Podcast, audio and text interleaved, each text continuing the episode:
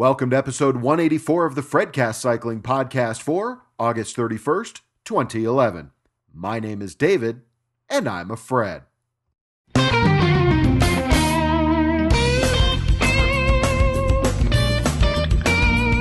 In this week's episode of the Fredcast, which seems to be all about safety, a mother gets in trouble for allowing her daughter to ride her bike to school. A Mexico City radio host says, flatten cyclists. Teens in St. Louis targeting cyclists. California's cell phone ban to extend the cyclist. New products, and much more. In professional cycling news, it's all Radio Shack all the time. Mark Cavendish loses his lead out man, and Alberto Contador's hearing set for November. Plus, a Eurobike report from Carlton Reid and Tony Farrelly. So sit back, relax, and if you're riding your bike hammer, just a little bit harder, because here comes the Fredcast.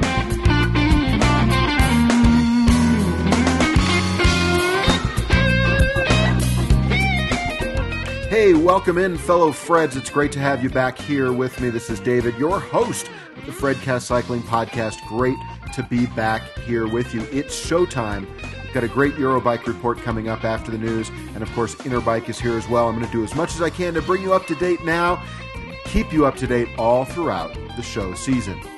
Before we get into all of that, I would be remiss if I didn't thank our show sponsor, JensonUSA.com. Go to JensonUSA.com slash the Fredcast, where they are having their summer end clearance sale. This, my friends, is the sale that you have been waiting for.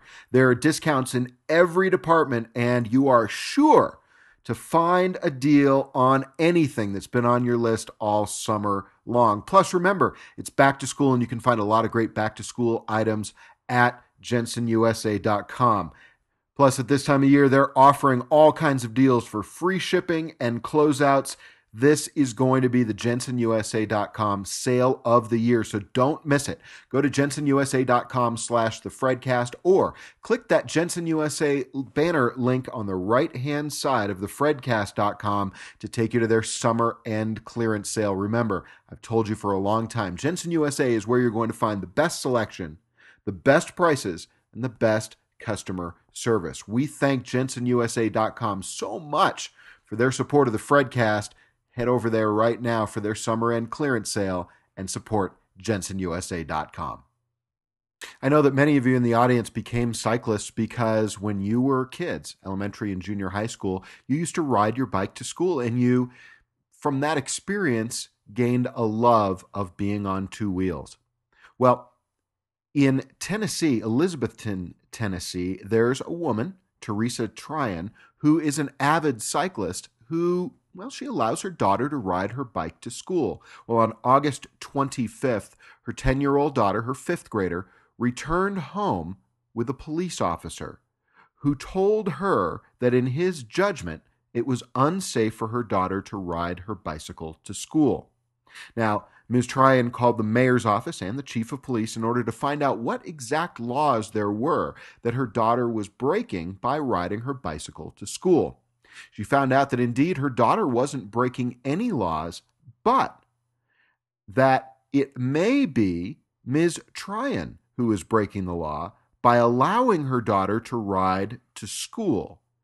You see, the police believe that it's unsafe for her daughter to be out on the street on a bicycle, which is legal according to the state of Tennessee, and as a result are considering reporting her to Child Protective Services.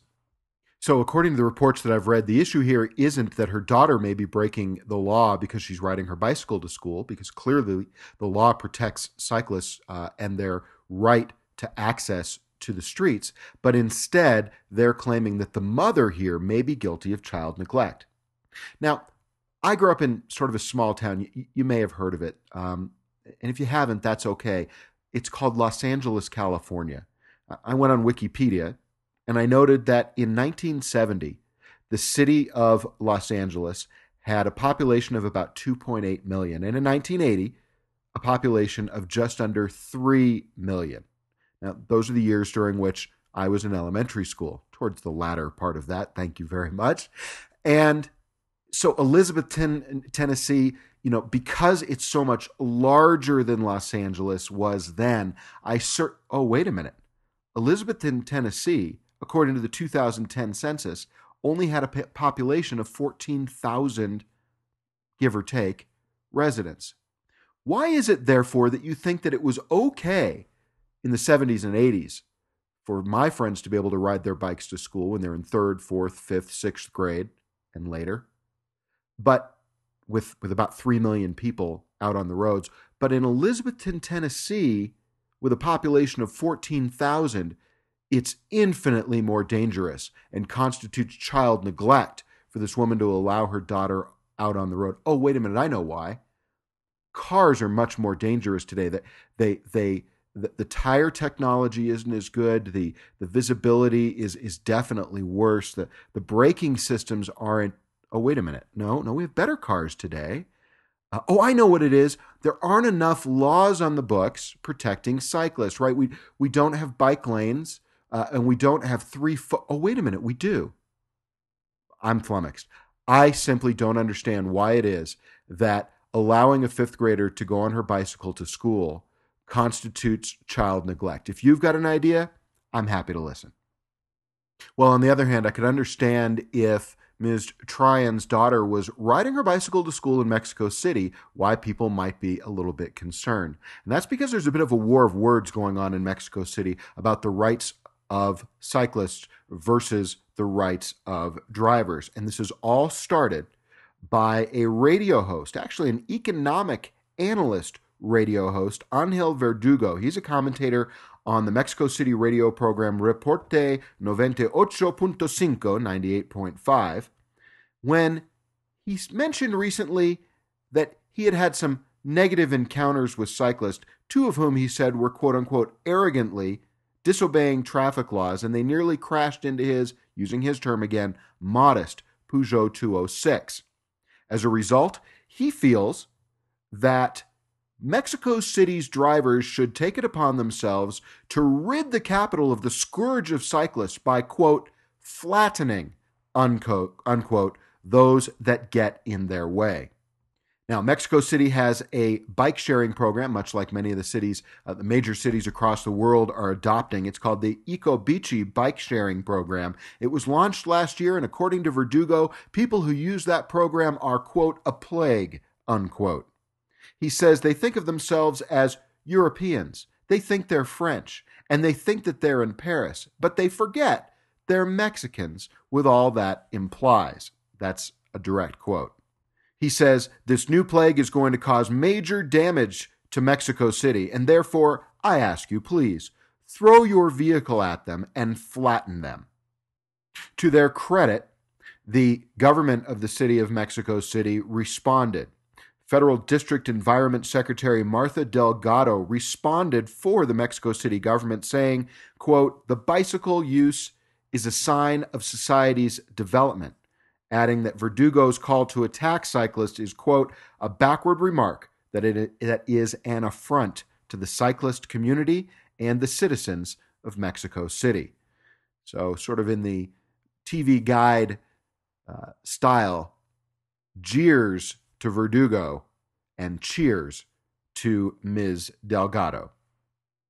Why is it, do you think, by the way, parenthetically, why is it, do you think, that we see more and more radio hosts, television hosts coming out so vehemently against cyclists. Look, I realize I rail on this all the time. You need to stop at stop signs. You need to stop at red lights. You need to signal. You need to act predictably on the road. I travel all over North America. Uh, in the past two years, I've also been traveling in Europe and Asia. And for the most part, I see you doing that. I see you riding responsibly. I see you doing the things that are necessary to show the motorist community that we have respect and that we honor our rights and responsibilities on the road. Yes, there are some of us who flagrantly and frequently flaunt the rules. But are those few, are those rule breakers enough to cause this kind of venom this kind of negative reaction coming from the popular media the way that it does, I, I'm, I'm at a loss. Uh, I'm a cyclist, and yes, I am also a motorist. Uh, I am also a pedestrian. I'm also the passenger in vehicles. I don't understand it. I don't get why all this venom. To say that someone should flatten a cyclist, to say that someone uh, that, that we're a scourge, uh, that someone should throw their vehicle at us, I don't get it. I just don't get it. And making matters worse, there's this. In the city of St. Louis, Missouri, there's an alert out for cyclists to be cautious for gangs of teens who are assaulting bike riders in South St. Louis. Trailnet, excuse me, trailnet.org is an organization that promotes hiking and cycling, and they're cautioning cyclists to be on the alert for, these are their words, roving bands of teenagers who swarm and attack riders. The latest attack was last Thursday, August 25th, uh, near the Missouri Botanical Garden, where a group of about 10 to 15 teens charged and attacked cyclist Cheech Ramirez. He says, quote, They weren't really interested in robbing me. It just seemed like they wanted to beat me up. They weren't interested in letting me get off the ground and having a fair fight.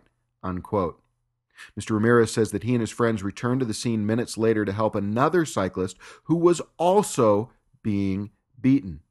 Now, St. Louis police say that there have been other similar attacks elsewhere in the city, and they think that all of the victims are being chosen at random.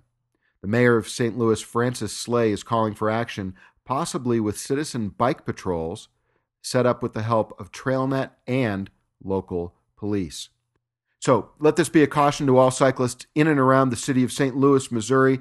Uh, and note that if you should see a group of people uh, nearby who seem like they're going to swarm, or uh, if you've been attacked or witnessed someone being attacked or having been attacked, call 911. Certainly don't take the law in your own hands, but make sure that you're aware of your surroundings and that you report anything suspicious or any act of violence. I'm hoping that this gets taken care of very quickly. Meanwhile, down in the state of Victoria in Australia, a Melbourne area city council is pushing for laws that would make the wearing of high visibility clothing compulsory for all cyclists across the state. In the past five years, there have been 48 cyclist deaths, and last year there were 237 bicycle accidents in the city of Melbourne. As a result, Darebin Council in the northern suburbs has asked Road Minister Terry Mulder to make high visibility clothing compulsory for all cyclists. According to John Thompson, senior manager of the Transport Accident Commission, or TAC, quote, wearing high visibility clothing is very important for cyclists because it helps other road users to see them, unquote.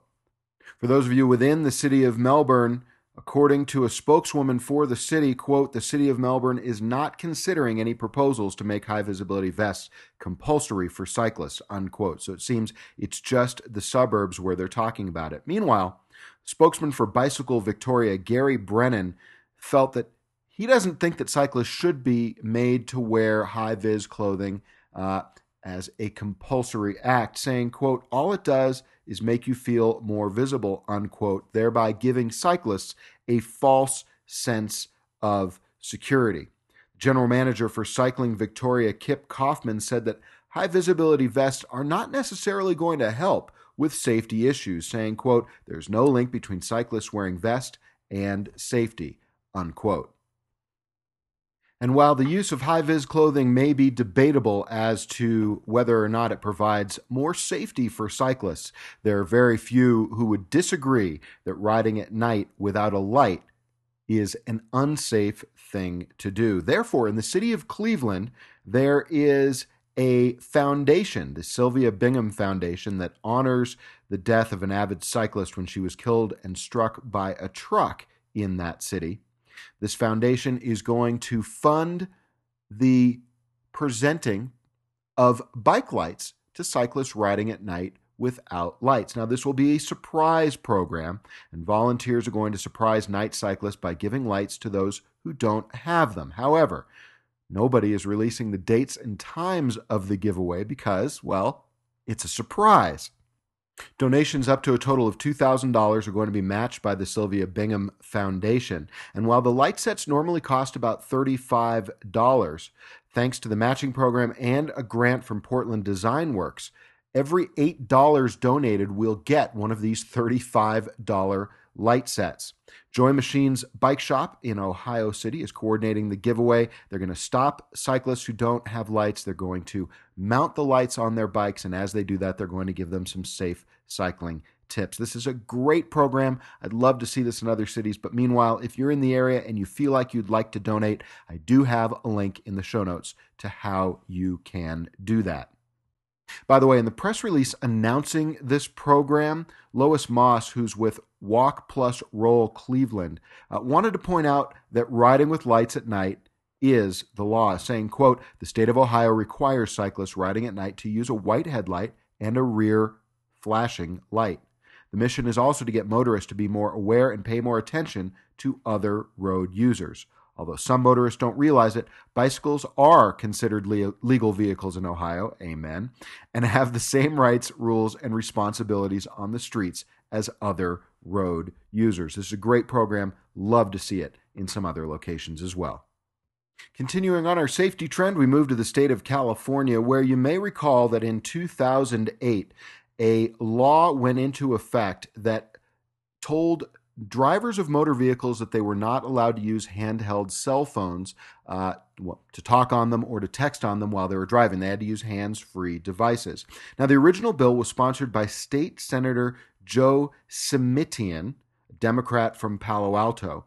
And a study, data from the California Highway Patrol, shows that there was a 20% reduction in fatalities and collisions in California in just the first year after the law took effect. And an immediate 40% drop in the number of accidents attributed to distracted drivers, people who were distracted by using cell phones. The original law, by the way, was originally intended to include cyclists, but the final version only restricted the ban to motor vehicles. Well, last week, the California state legislature sent to Governor Jerry Brown a bill that tightens up that law and brings the ban on cell phone use to cyclists as well, providing stiffer penalties for motorists and also now providing a ban for cyclists from talking or texting on a cell phone without a hands free device.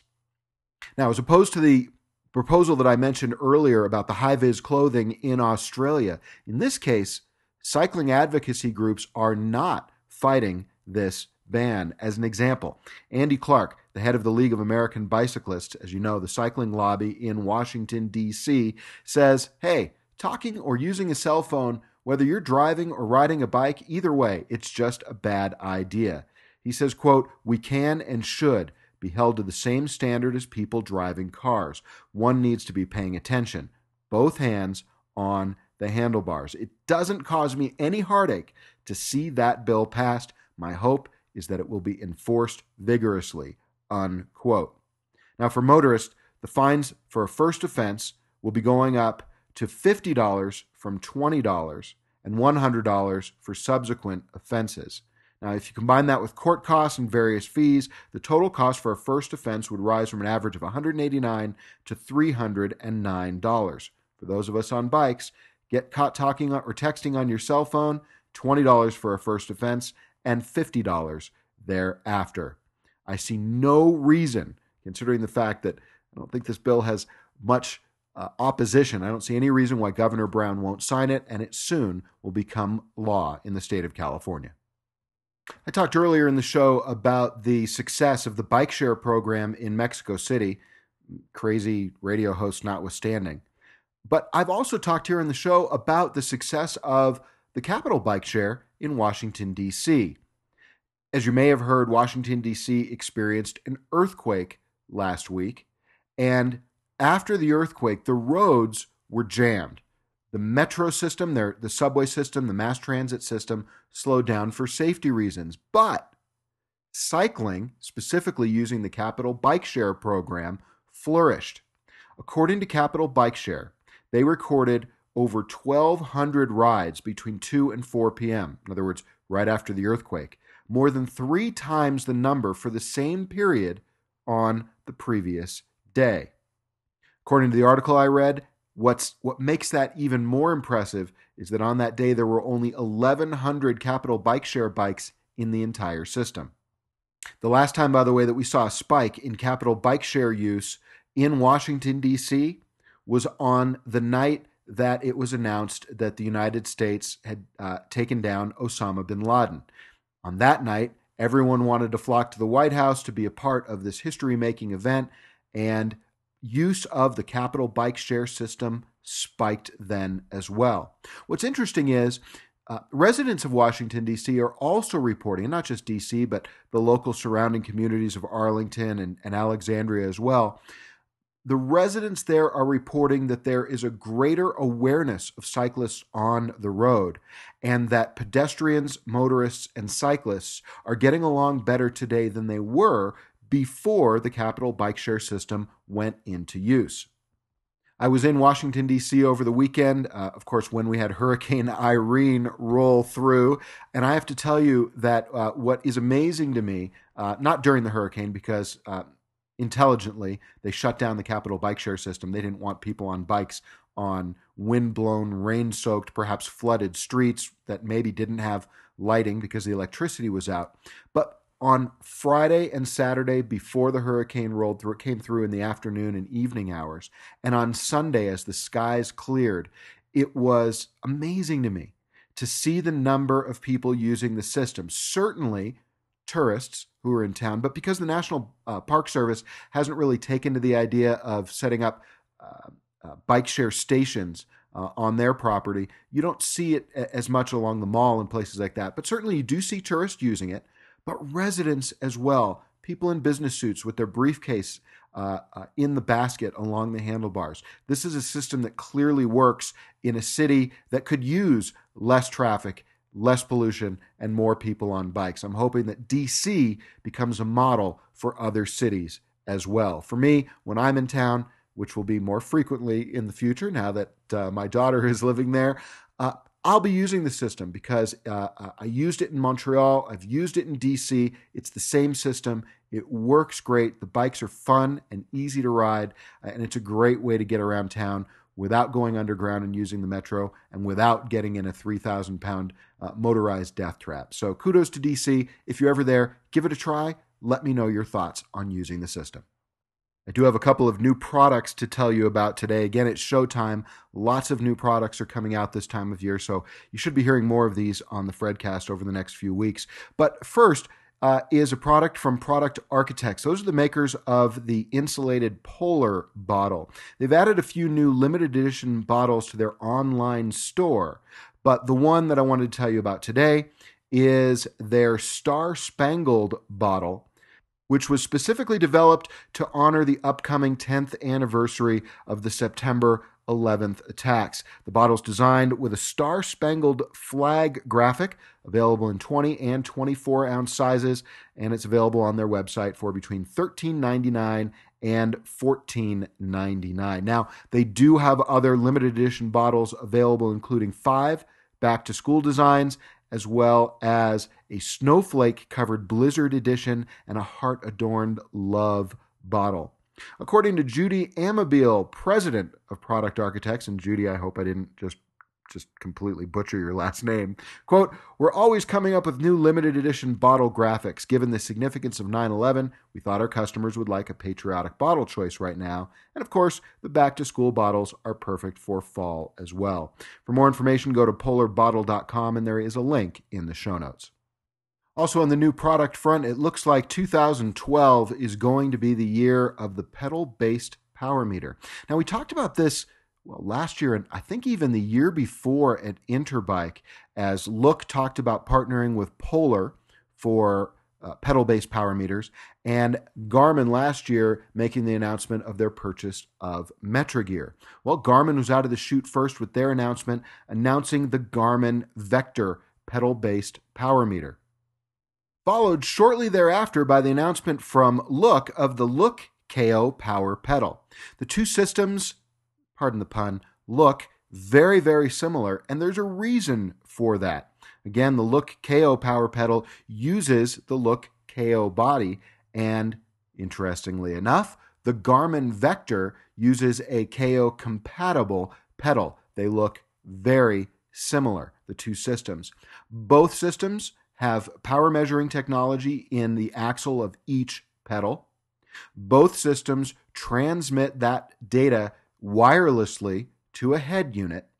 Both systems are able to advise on not only your power, your total power, but also the difference between the power output of your right leg versus your left leg so that you can ensure that your power transmission is balanced as you're pedaling on each side. What's interesting though is that Garmin is choosing to continue to use the Ant Plus technology.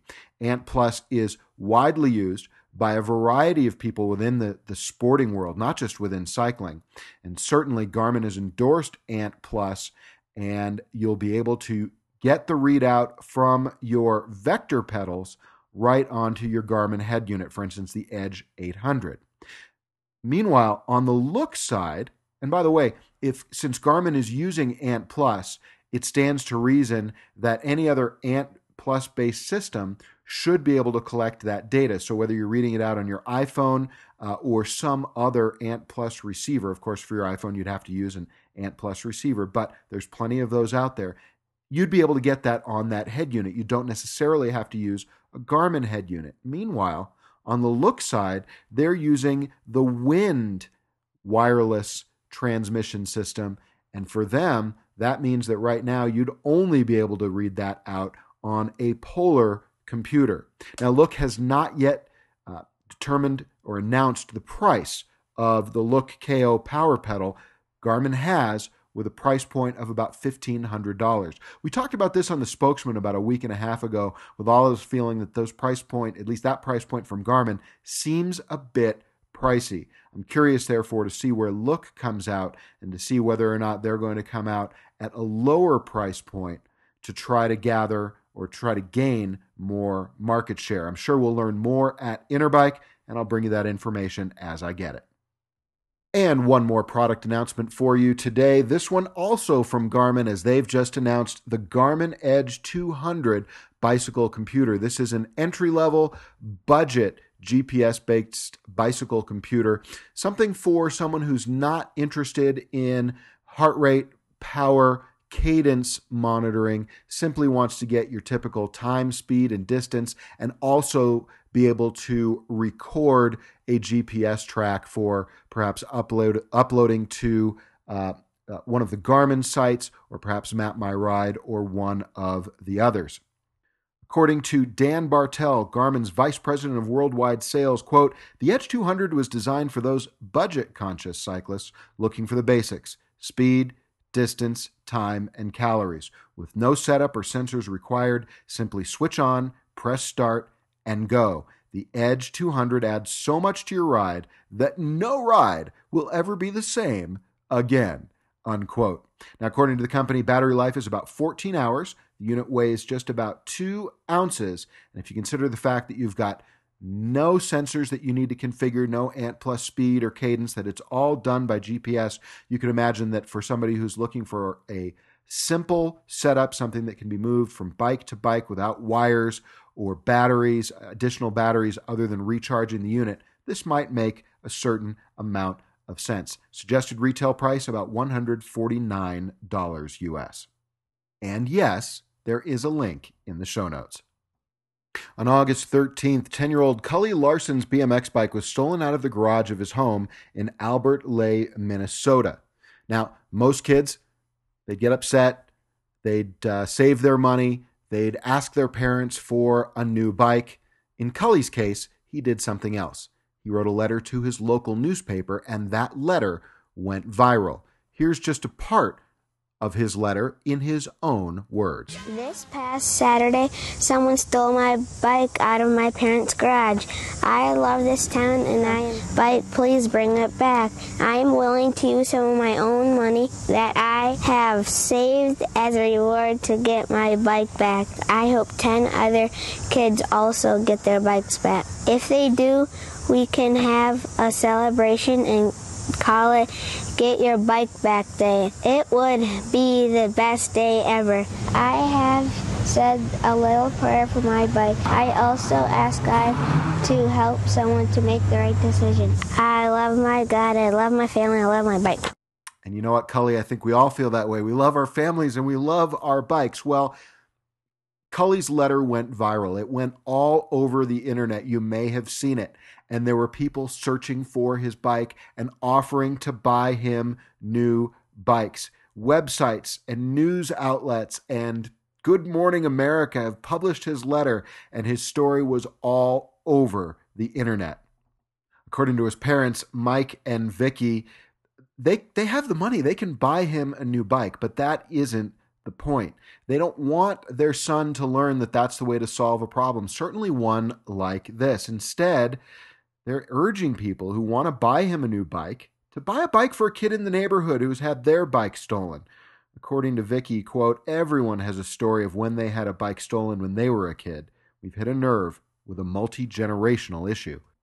But someone who's always looking for a little bit of PR, Donald Trump decided to step in and he bought Cully a bike and he made sure that he bought him one that was better than the $460 bike that he had. Still, a great heartwarming story of a kid who just wanted someone to do the right thing and wrote a letter urging them to do so. All of it simply wrapped around his love for his family and his love for his bike.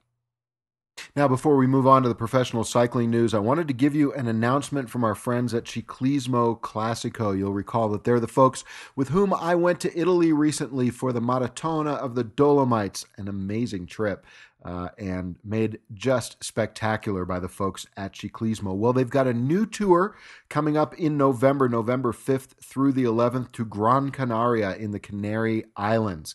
Now, Gran Canaria is uh, part of the Canary Islands. Canary Islands are a territory of Spain, and apparently, this is one of the hottest spots for European cyclists who want a great year round cycling destination. And apparently, from what I understand from the folks at Ciclismo, it's one of the favorites of Ciclismo guides as well. So they're bringing this tour uh, to their customers, to you now.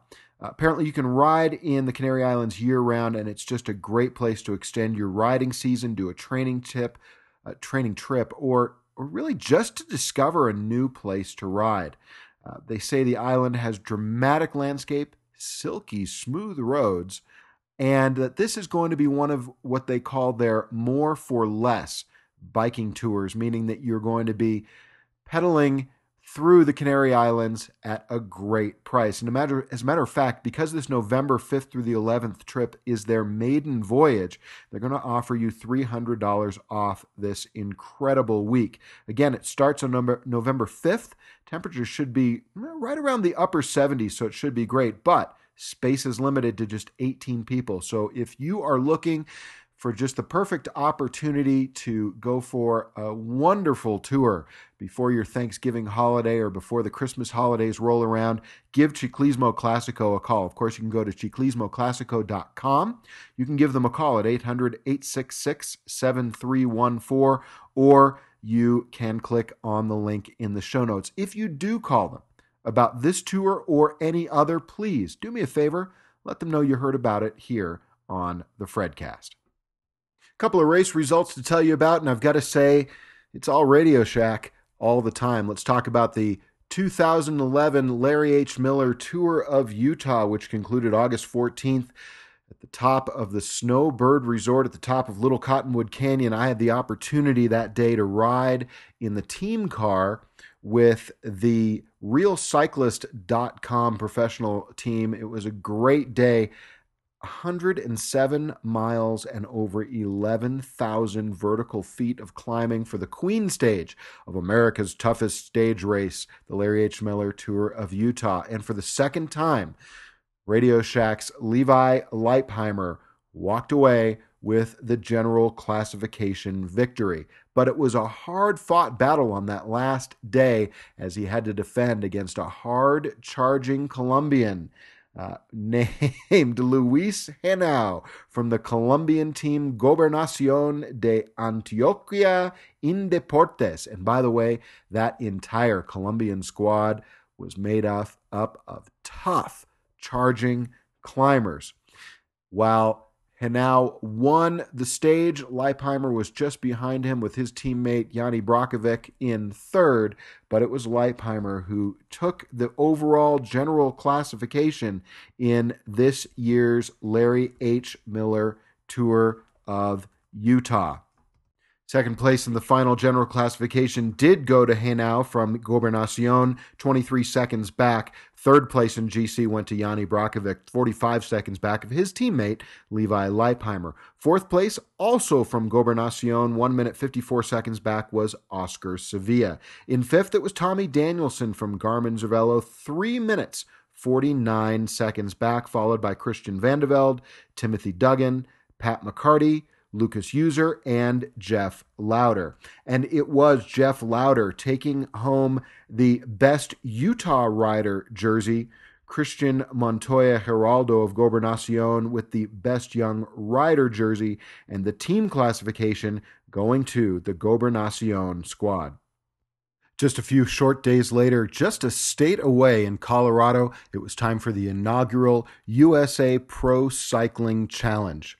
For many cyclists, this was the highest road race that they have ever done, with stages going up above 11,000 feet. Frank Schleck from the Leopard Trek team indicating that the only time he'd ever been that high was in an airplane.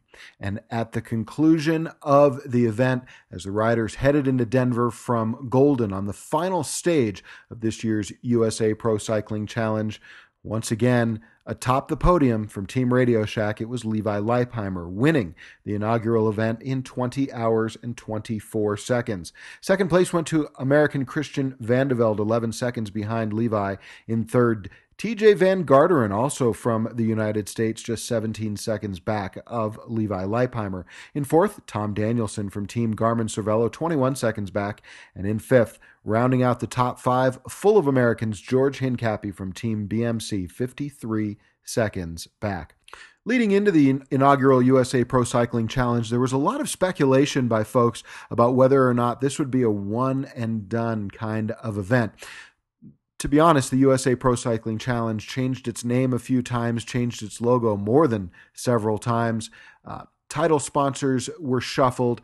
Uh, just a ton of press releases going back and forth to the media, and there was a lot of speculation about whether or not this would be a successful event. But if you looked at the crowds lining the roads for every single stage, and if you looked at the amount of, forget national, international media attention the USA Pro Cycling Challenge got. And of course, if you look at the field, Tour de France winner Cadel Evans, uh, guys like Frank Schleck and Jens Voigt and Andy Schleck, some of the best cyclists in the world, chose to skip events like the Vuelta a España going on right now, uh, concurrently with uh, the start of the USA Pro Cycling Challenge seeing this international field come here, seeing the enthusiasm of the fans and the sponsors, and looking at the reaction as as the event came to a close, it seems pretty clear that well, this one's not going to be a one and done, and looks like it is an event that has legs. Now, there are plenty of people who are starting to speculate as to whether or not the Tour of Utah, uh, which I've expressed my concern for, with the advent of the USA Pro Cycling Challenge, whether the Tour of Utah, the USA Pro Cycling Challenge, and I don't know, perhaps another event, perhaps in New Mexico, might be able to make up an American Grand Tour. I think at the moment that's pie in the sky and a lot of uh, just, well, a lot of speculation and desire Uh, but let's let's see if we can get another year of the USA Pro Cycling Challenge, uh, a successful year behind us, another successful year of the Tour of Utah, and then I think that there might be a possibility for people to talk about it. But for now, a lot of excitement that uh, this year's USA Pro Cycling Challenge went off so well. So why have I said several times in the show all Radio Shack all the time? Well, it's pretty simple.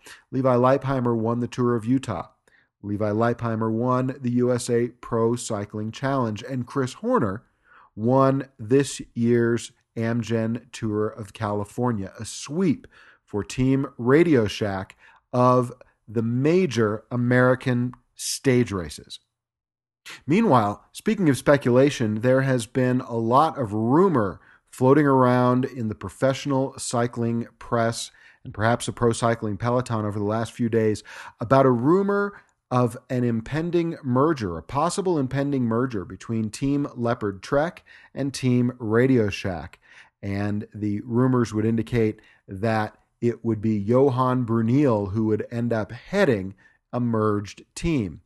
Now, interesting about that is that that would bring together guys like Chris Horner, Yanni Brajkovic, Levi Leipheimer, the Schlecks, Jens Voigt, O'Grady. Can you imagine the powerhouse team that would uh, uh, result from such a merger. So strong, in fact, that Alberto Contador was quoted earlier this week as saying that a merger of that caliber would make him nervous for, well, at least his team and his own chances uh, in the coming season. So far, these are just rumors, very much unconfirmed, disputed by many in both the Radio Shack and the Leopard Trek camp, but the indications are that there may be something to this. And as we learn more, I will keep you posted.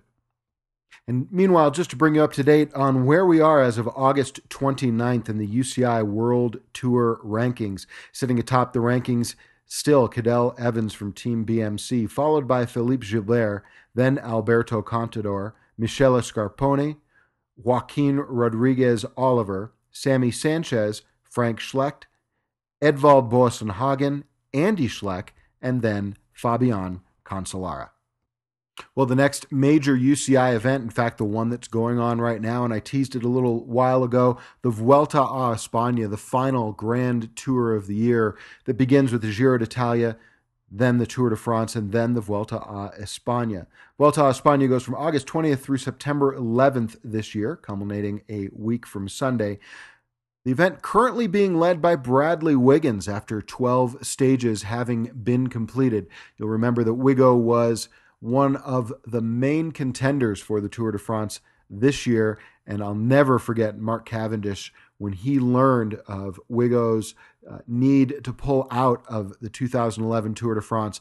Mark Cavendish just repeating over and over that he was gutted for Bradley Wiggins. Looks like Wiggins is on the march once again and currently leading this year's Vuelta a España. I will have final results and a wrap up for you on the next episode of the Fredcast.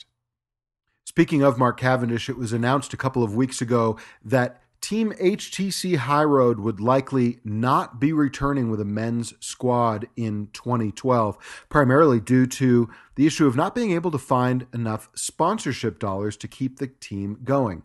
I know, amazing when you consider the number of uh, stages that Mark Cavendish won and the success that Team HTC High Road had, for instance, in this year's Tour de France. Well, one of the things that allowed, one of the people that allowed Mark Cavendish to do as well as he did this year and in years past was his lead out man, Mark Renshaw. Well, with the coming demise of Team HTC High Road, Renshaw and Cavendish needed to find a new team for the 2012 season and beyond.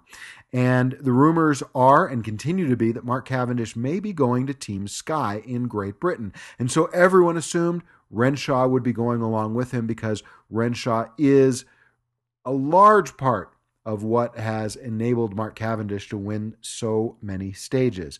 However, it was learned just a couple of weeks ago that Mark Cavendish's leadout man, Mark Renshaw, has signed a two year deal not with Team Sky, but with Team Rabobank. Renshaw quoted as saying, For many years I helped others to win. Now I'm going to try to win some of the biggest competitions for myself. What does that mean? Well, it means that when we start looking at bunch sprints at the end of stages, instead of Mark Renshaw leading out Mark Cavendish, Mark Renshaw is going to be going for the victory himself.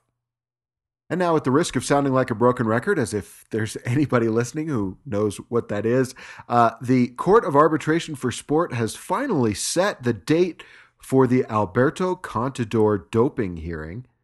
Date now November 21st through the 24th. Now, you remember the 28 year old Alberto Contador, former winner of the Tour de France, originally had his hearing set for June and before the Tour de France in 2011, but then it was delayed until August, and now it is set for November 21st through the 24th. For those of you who don't remember, Alberto Contador is going in front of the Court of Arbitration for Sport because he had a positive doping test during the 2010 Tour de France for clenbuterol. He claimed that the clenbuterol, which is a zero tolerance banned substance, came from some tainted Spanish beef that he ate.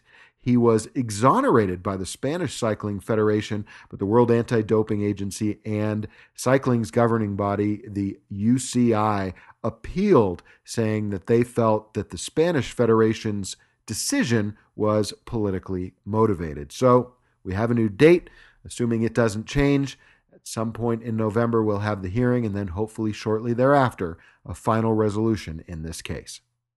And finally, along the same lines, this press release on August 29th from the UCI stating that the Cycling Anti Doping Foundation has received the complete and final results of the doping test carried out at this year's Tour de France. Last samples were received from the now infamous Châtenay Malabry uh, laboratory, as well as the Lausanne and Cologne laboratories, all of them showing negative results. Pat McQuaid, the president of the UCI, was quoted as saying, This is excellent news and that it further highlights the quality of the various anti doping measures brought in by the UCI in recent years, especially the introduction of the biological passport. It also indicates that there has been a change of mentality and behavior within the peloton. Our sport is on the right track, and we will continue to use all means available to protect it. Some good news and a great piece of news on which to end this week's news for the Fredcast Cycling Podcast. Well, before we get to this week's features, I wanted to talk to you about our good friends at Epic Planet. Go to epicplanet.tv slash Fredcast, where you're going to find two of the latest DVDs from this company whose products you know I believe in. Uh, as you know, Epic Planet puts together the Epic Rides series of DVDs, great cycling training DVDs with that just the gorgeous cinematography, the beautiful settings, and the great dashboard all on your screen while you are just sweating away on your indoor trainer. And they've got two new titles Epic California Mount Baldy. It takes you on a virtual training ride on an extremely challenging and gorgeous route out of the Los Angeles County city of Glendora. The route for this ride matches the grueling last half of this year's Stage 7 of the Amgen Tour of California, and it will also be featured by Rapha Sportswear as part of their noted Continental Tour. It includes over 6,000 feet of climbing with grades between 7 and 10% and maximum grades of 15%. And it finishes at the top of Mount Baldy Road, a beyond category climb that's been compared to the epic stages of the European Grand Tours. And Epic San Diego Great Western Loop, an extremely popular training ride for lots of hardcore and competitive cyclists in and around Southern California. On this one, you'll join three local cyclists uh, on a 42 mile, 3,000 foot climbing route that loops through the beautiful mountains and canyons east of San Diego. The ride contains two climbing and two interval segments for a well rounded, challenging workout. Now, Normally, if you got both DVDs, you'd be paying a bit of money. But thanks to Epic Planet and their exclusive Fredcast bundle, you'll get both DVDs or both downloads and save $20 off of list price. So, both DVDs, Epic California Mount Baldy an Epic San Diego Great Western Loop for just $39.95 or the digital downloads for just $29.95. Go to epicplanet.tv slash Fredcast to take advantage of the special Fredcast pricing or go to thefredcast.com and click the Epic Planet link on the right hand side of the page. We thank Epic Planet for their support of the Fredcast and we thank you for your support of Epic Planet. Well, as I mentioned several times before in the show, it is trade show season in the bicycle industry, and that generally kicks off in Friedrichshafen, Germany, with the annual Eurobike trade show. Now, I remember years ago when Interbike was the global trade show in the industry. As a matter of fact, Interbike is uh, celebrating the 30th anniversary of that iconic trade show. We'll be there in a couple of weeks and bringing you coverage from there. But I remember uh, it wasn't more than 20 years ago when there was an upstart in the industry. Uh, at the time, there were two main European trade shows. There was the Milan show and the Frankfurt show, and uh, they would uh, alternate years. One year you'd go to Milan, the next year you'd go to Frankfurt. And then came this upstart Eurobike that showed up in Friedrichshafen. And In the beginning, nobody felt that there was uh, that, that that show would have much of a future. But soon enough, the Milan show and the Frankfurt shows fell by the wayside. Eurobike became the dominant European show. Nowadays, it appears that a lot of companies, especially European companies, are introducing their new products at Eurobike and not waiting for Interbike. Well, we had the opportunity to have our friend Carlton Reid from bikebiz.com and quickrelease.tv sit down with Tony Farrelly from road.cc while at the Eurobike trade show. They had a little bit of a chat about what they had seen and what would be upcoming at this year's Eurobike trade show. So here are our friends Carlton and Tony bringing you the news straight from the floor at Eurobike. Take it away, Carlton. Yeah, yeah. Thanks, David. Uh, yes, I'm here at uh, in Eurobike in the show halls. It's, it's later evening. Uh, we've all been at the the demo day in uh, about 45 minutes from Friedrichshafen, and uh, we've now come back. And I'm I'm working on uh, the show daily newspaper. So we're putting stories to bed late at night, and I'm actually standing here with with Tony Farrelly of Road CC, who of course has been on the spokesman before. And Tony has been at the show today, uh, the actual show halls, and uh, while we've all been sunning ourselves and enjoying ourselves out in uh, Ratzenried. Mm. So, Tony, welcome to for David's uh, the Fredcast show. Now, what have you seen today that I haven't seen because I've been out in the in the, the boondocks? Well, I've seen uh, a new magnesium bike, or in fact, a whole range of magnesium bikes from um, Seagal, I presume, uh, judging by the sign um, and their promotional literature, or a German brand, quite a big stand uh, next to Ridley. Um, very interesting to see magnesium. Uh, back and as I say, full range road and mountain a very, very green road bike. Um, which we were um, quite interested to see. Magnesium's had a checkered history for the it bike trade, of course. Checkered it kind of like yeah. rots. so th- this bike isn't going to rot. Uh, well, apparently not. I mean, it's because we're here on the day when they're setting up. It's quite hard to ask people about that. So it's more mm. going around looking at stuff, uh, spotting things to, for future reference in the coming days to go back and look at. But magnesium, no, uh, they've got a big sign. It's lighter. It's stronger. It's this. It's, uh, all those things that magnesium has always said it's be. It, it would be. Um, and I'm sure there are people out there who've still got Kirk precision oh, yeah. who would say, what do you mean it rots? Mm. Um, so we'll see. As I say, very interesting to see. It's not something I particularly expected to see here. Um, they were here last year. It's the same company. They were at the demo day. Ah, right. And uh, I think believe they're, they're, partly Israeli owned. Okay. And the, the, the, an Israeli magnesium. I was going to say, is there a lot of yeah, magnesium in, in Israel? yeah. It could be a different one.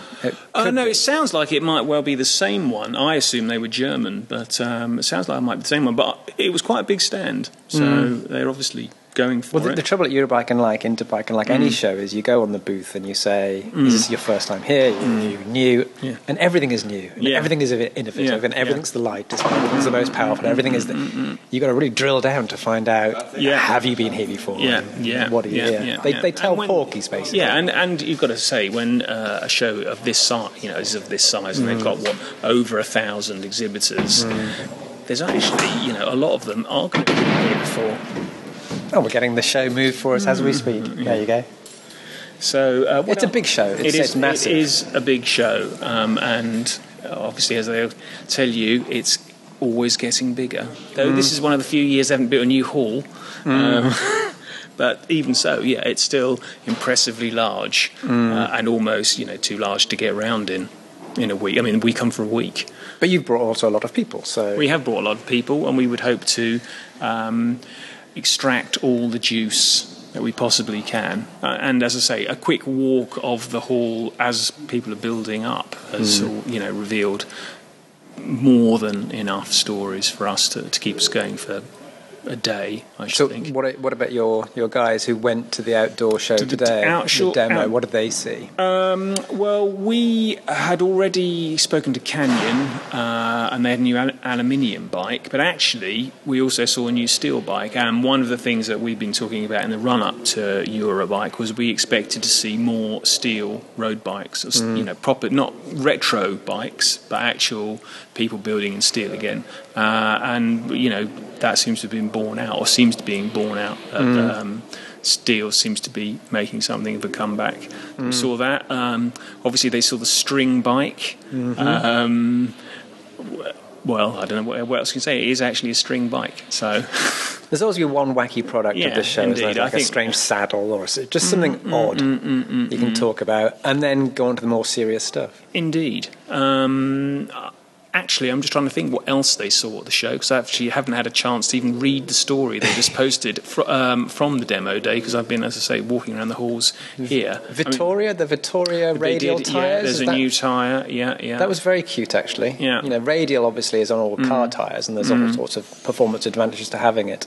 And it's good to see it in a. There's a 22 Mm. and a 25. They've just gone without the 23 because they say there are benefits to But having what's this. the benefit of a radial to a bike, of a radial tyre to a bike, in terms when it, with a, a, a wheel that's got such a tiny Mm. contact patch? Um, you'd have to ask. And if, Well- if there was a benefit, why hasn't anybody done it before? Because it's not like the radial tyre is a radical new no, no, they have. There's, there's all sorts of companies have done it, but then they never actually get anywhere with them. Mm. Right, right. So, and there's a couple of stories actually in the the Eurobike Show Daily about radial tyres Okay. at the show. It just so it happens that this one was actually at Yeah. the outdoor element right, of it. Right, right, now, right. not road as such, Hmm. but one of product I saw, which which uh, was really cute, and Hmm. just because of the backstory from it, is a disc brake system for mountain bikes, Okay. designed by a 14 year old. Oh, wow. He's now 18 Hmm. and he's going to go to university. But this product could be seen on all mountain bikes within within two years. Wow. If they license the product, they Right. Mm-hmm, might they might just, just try and sell the product, the whole system by themselves. But if they licensed it, it would. Uh, And what's It its would be uh, brilliant. what's its advantage over conventional discs? well, he's an engineer. This Mm-hmm. this this lad. His dad owns a bike shop, or owned a custom built bike right. shop in uh, in uh, Tübingen Mm-hmm. in Germany. And he just he's a mountain bike rider, and he thought I could I could do a better one than this. And he designed a brake booster to, to to get the speed and the power Right. of the pistons hitting that those pads. And it's actually been tested by Velotech, which is the, the German Yeah. testing house. And they've said this is the most powerful braking system we've ever tested. Wow. And you know, you get these small stubby levers. This genuinely is a one finger activation system. Wow. It's very cute. The a whole bunch of uh, German brands are going to be Mm-hmm. specking it. A lot of other brands will, will spec it on mountain bikes Mm. next year. But if only they could actually sell this, license this technology, I think it would be on lots and lots of bikes. And, So uh, have, and is it a cross plat? I mean, is it the sort of thing you could see on commuter bikes or anything, or is it? Yeah, you could. You really could. I mean, you don't have to have the whole system. You know, it's, his brake booster is Mm-hmm. it's the, the, thing. booster, right? You know, you can use any. He's he's got his own. Mm-hmm. They've got their own um, pads and their own Yeah. disc, but you could use it with with It's the other idea companies. that yeah that counts. Yeah, so that's one to keep an eye out if you're into mountain bikes. But as you say, for city bikes too, Yeah, this is a product that could be on lots of places. In cross bikes, yeah. Well, let's face be- it, we yeah. now have yeah, we now have discs on cross, so it could be there too. indeed.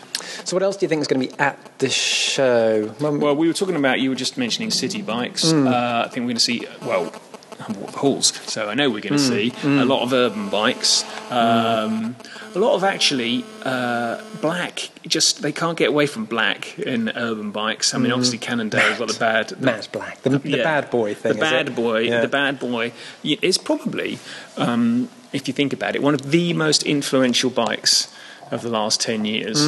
There's um, colour and muted graphics and, and black and yeah. uh, the whole thing discs on a discs on a well what's in you know morphed from being a uh, a roadified mountain bike Hmm. um, or an urban mountain bike and they still kept with that and as ever Cannondale have got some interesting new stuff that they've done with that in terms of system integration integrating Hmm. they've got some prototype uh, integrated mud guards with a sort of rack mounts on the front guard and on the rear guard, which they've been working on with um, Curana, the mudguard people.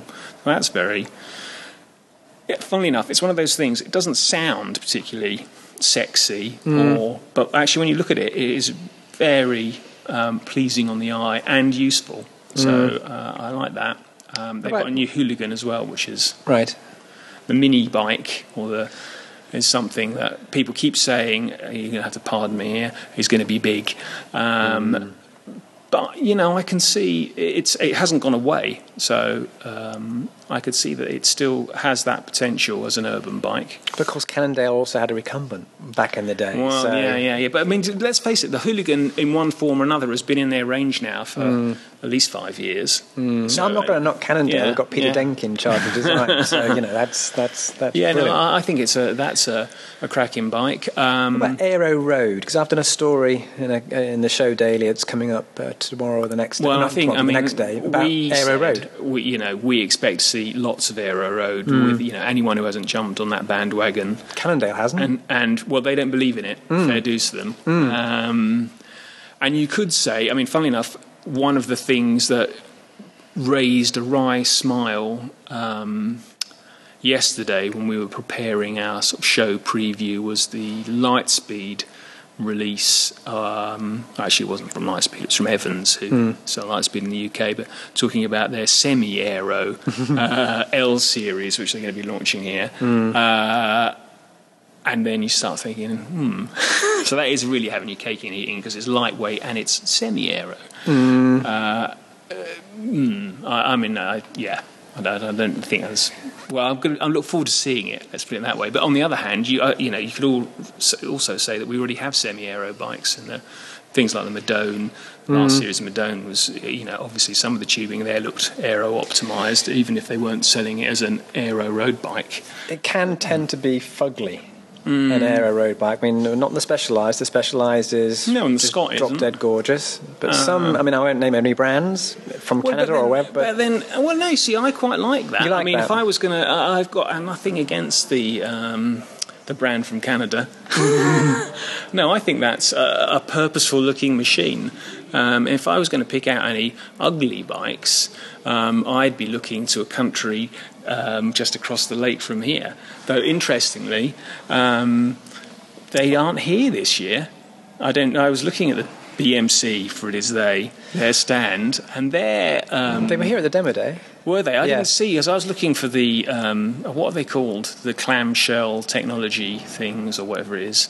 Um, that they had last year, hand built by robots. Yes. Really see them majoring on Well, that, that, that, that ceased production, didn't it? They had Yeah. they had technical problems Well, with that, it. So. that's like, hmm, yeah. So Hmm. they're back on more conventional looking Hmm. bikes. But I mean, that was that was a, an ugly bike. Hmm. Everyone, and that was, I suppose, sort of aero road too. Hmm. Would you say?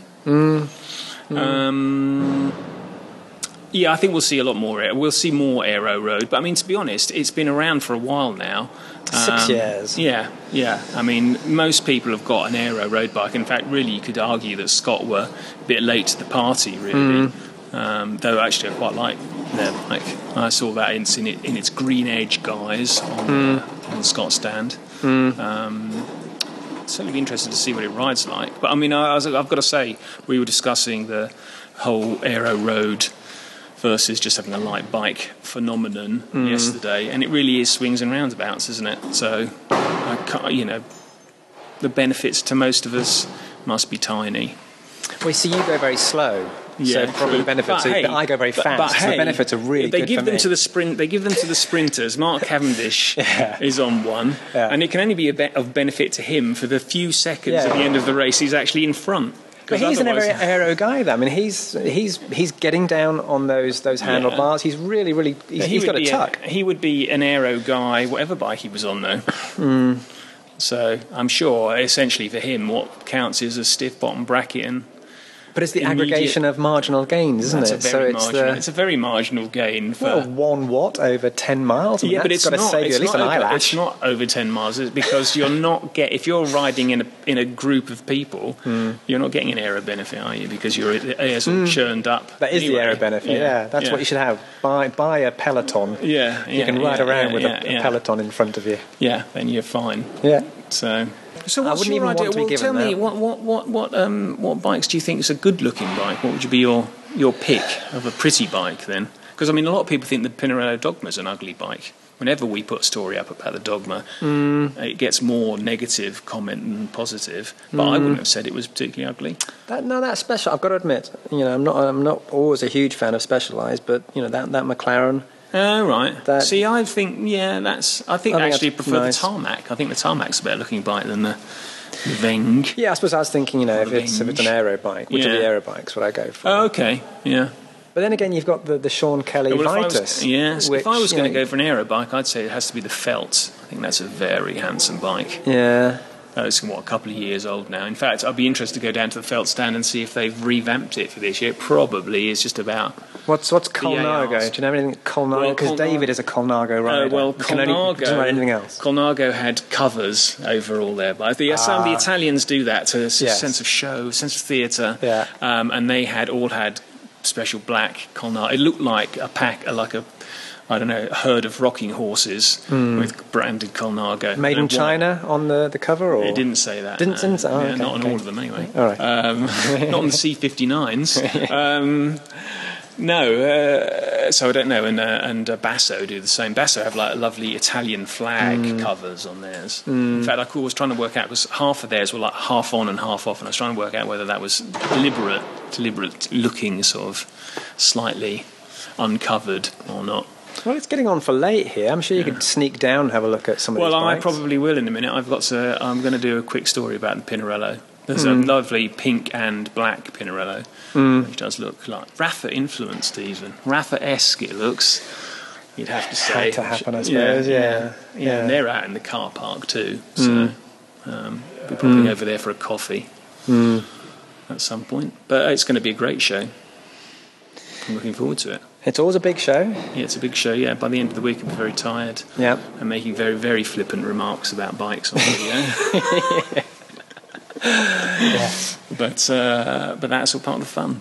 It is. Yeah. It is. And then on Saturday, of course, it becomes a, a a public Public day, show, yeah. which the next show is Interbike, Mm. and as of yet, they don't have a, a, a Oh, right. public element yeah. to it. So I've know, never the been to. Interbike. All right. Because we're more of a road-oriented website. Mm. Actually, sort of there. I mean, I can't can see less of a demand for us, and we're a European-based website to go to Interbike. Mm. Um, though I've always quite often think it's the sort of place you should go to at least once. Um, Uh, no, every year. I think Uh, you, should go to yeah, every year. yeah. Well, I go to you, whereas I've always said you've got to go to Eurobike every year. I love Eurobike. Yeah, yeah. So We'll do both, you see. But it's, they're, they're they're very close together this year. That's they the are trouble. very close. Yeah. So Rich, who's another one of the guests on the Spokesmen podcast, normally comes to, to mm-hmm. Eurobike, and he's the Interbike organizer. Mm-hmm. Right, right. And he can't come this year, Right. just because it's just the proximity yeah. is just too close. Mm, mm, mm. So we have got that problem. I mean, I've I've got the personal problem of getting home, Mm. Yeah. spending a couple of days at home, and then that close, flying out to Interbike again. Wow. So that's a, a tough one. Mm. But there's always stuff there that hasn't been here. There's always something. And then there's, there's a, there's a Rock yeah. Shocks, you know, yeah, in the yeah, waiting, yeah, yeah, yeah, could be launching yeah. a But then you know, Interbike. it's essentially a national. I mean, I'd view it as a national show. Um, I just think that that the US being a huge market, it's a very, very, very important national show. Hmm. Whereas Eurobike is is uh, the world show. yes, it's it's certainly going that way. Well, there you go. Carlton and Tony sort of echoing what I had to say about Interbike and Eurobike. And gentlemen, excellent job. Thank you very much for your reporting from Eurobike. Great to hear from you and looking forward to seeing you here at Interbike in just a couple of weeks. And with that reporting from Carlton and Tony, that's going to do it for this week's episode of the Fredcast Cycling Podcast. Before we go, however, just want to mention our advertisers and sponsors from this week's show, of course, starting with our good friends at jensonusa.com. Go to jensonusa.com slash the Fredcast, where they're having their massive end of summer sale. Stock up on all those items you've had your eye on because you're going to get them at the best prices of the year right now. And for those of you uh, whose kids are going back to school, great time to stock up on those back to school supplies as well. JensonUSA.com slash the Fredcast. Also, don't forget our friends at Ciclismo Classico and their tour of the Canary Islands and Gran Canaria. Go ahead and check that out at ciclismoclassico.com. And finally, epicplanet.tv slash Fredcast, where you're going to be able to save $20 on a bundle of two great videos Epic California Mount Baldy and Epic San Diego Great Western Loop. Save $20 on the bundle simply for being a Fredcast listener. Well, if you'd like to stay in contact with the Fredcast between shows, don't forget you can follow along on our Twitter feed. On Twitter, we're simply Fredcast, so twitter.com slash Fredcast. Of course, you can always send an email to thefredcast at gmail.com or go to our website at www.thefredcast.com. If you'd like, feel free to send us an audio comment. Simply call our Fredcast listener hotline at area code 661 513 Fred. That's 661 513 3733. And finally, tonight it's time for PodSafe cycling music. This week's PodSafe cycling music was chosen specifically for the Fredcast by CadenceRevolution.com, the home of the free weekly featured track and premium members content of weekly 30 and 60 minute cardio mixes and bi weekly coaching tracks to get the world moving. For more information, go to www.cadencerevolution.com. Com. Tonight's PodSafe cycling music is by the band 1440. The song is called She Makes Me Believe. Well, that's it for this week's episode of the Fredcast Cycling Podcast. Thank you so much for listening. Thank you for staying subscribed, and thank you for telling your friends about the Fredcast Cycling Podcast. We'll be back very soon with another episode of the show, but between this show and the next, enjoy the music, but most of all, enjoy the ride.